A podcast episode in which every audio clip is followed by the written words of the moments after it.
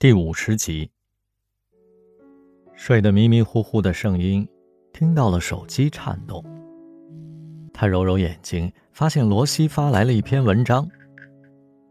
罗西时不时的会给他发一些心灵鸡汤，他一般懒得看，但这个题目吸引了他。唯有死亡，才能证明友谊。文章引述了古罗马哲学家西塞罗。《论友谊》中的很多片段，人死了之后，灵魂会与肉体分离。如果朋友是个有德行的人，他的灵魂必然会到更好的地方去，所以没有必要为他哀伤。当然，有些学派认为，人死了就什么都没有了，灵魂与肉体一起从世间消散，不会再有好事。也不会再有坏事。如果是这样，对朋友而言不好也不坏，也不需要替他哀伤。西塞罗还说：“你之所以那么哀伤，是你觉得你失去了重要的人，说明你不是为朋友哀伤，而是为你自己的损失哀伤。”圣婴有醍醐灌顶之感。对，朋友有时候就是在世界上遇到的另一个自己。你的朋友去世了，而你还活着，你也没有失去什么，因为你的朋友虽死犹生，一如宛在。正是通过你才能体现出来的。那山猫是另外一个我吗？我可以替他活吗？声音问过自己，其实。山猫的性情与它截然相反。如果山猫是喧闹的白天，那它就是沉静的夜晚。第一次在过街天桥上卖唱，第一次骑单车进西藏，第一次出国巡演，第一次跟漂亮姑娘搭讪，那些他都不敢想，或者想了也不敢做的事儿，都是山猫带他完成的。山猫对他的吸引力，有如黑夜对光明的渴望。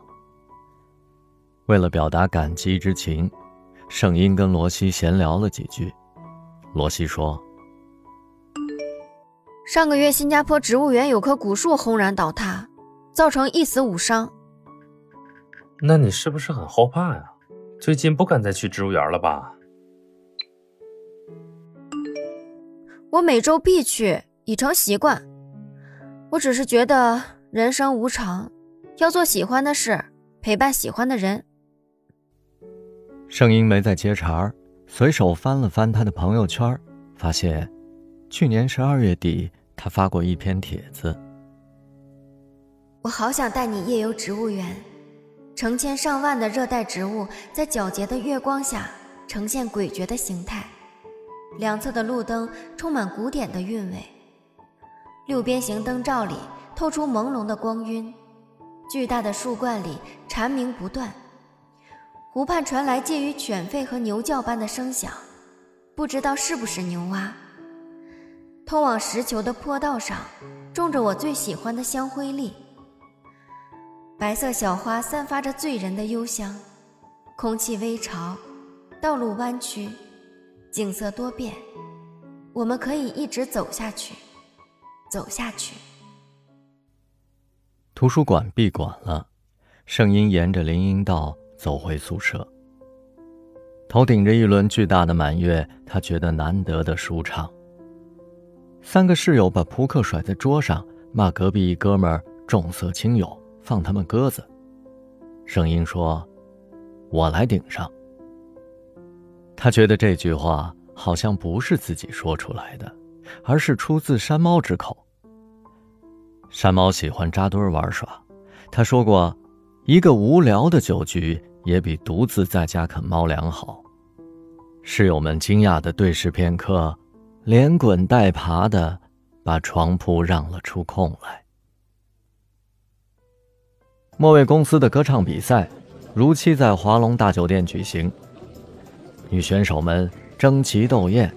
杰西卡最为抢眼，她早早地换上了金光闪闪的晚礼服，玉肌一览无余，扇形的发髻插着优雅的紫罗兰。马修要给莫蔚打扮，他不肯，被他强行拉到化妆台前。马修打开黑色的手提箱，弹出了三层花花绿绿的瓶瓶罐罐。莫蔚吓得连连摆手：“太复杂了吧！我是去唱歌，不是选美啊！”素面朝天可不行，评委的印象分会打折扣的，还没张口你就输了。马修拿起一支粉笔，嗯，就是它了。来吧，娘娘，我看看你的演出服，好给你配妆。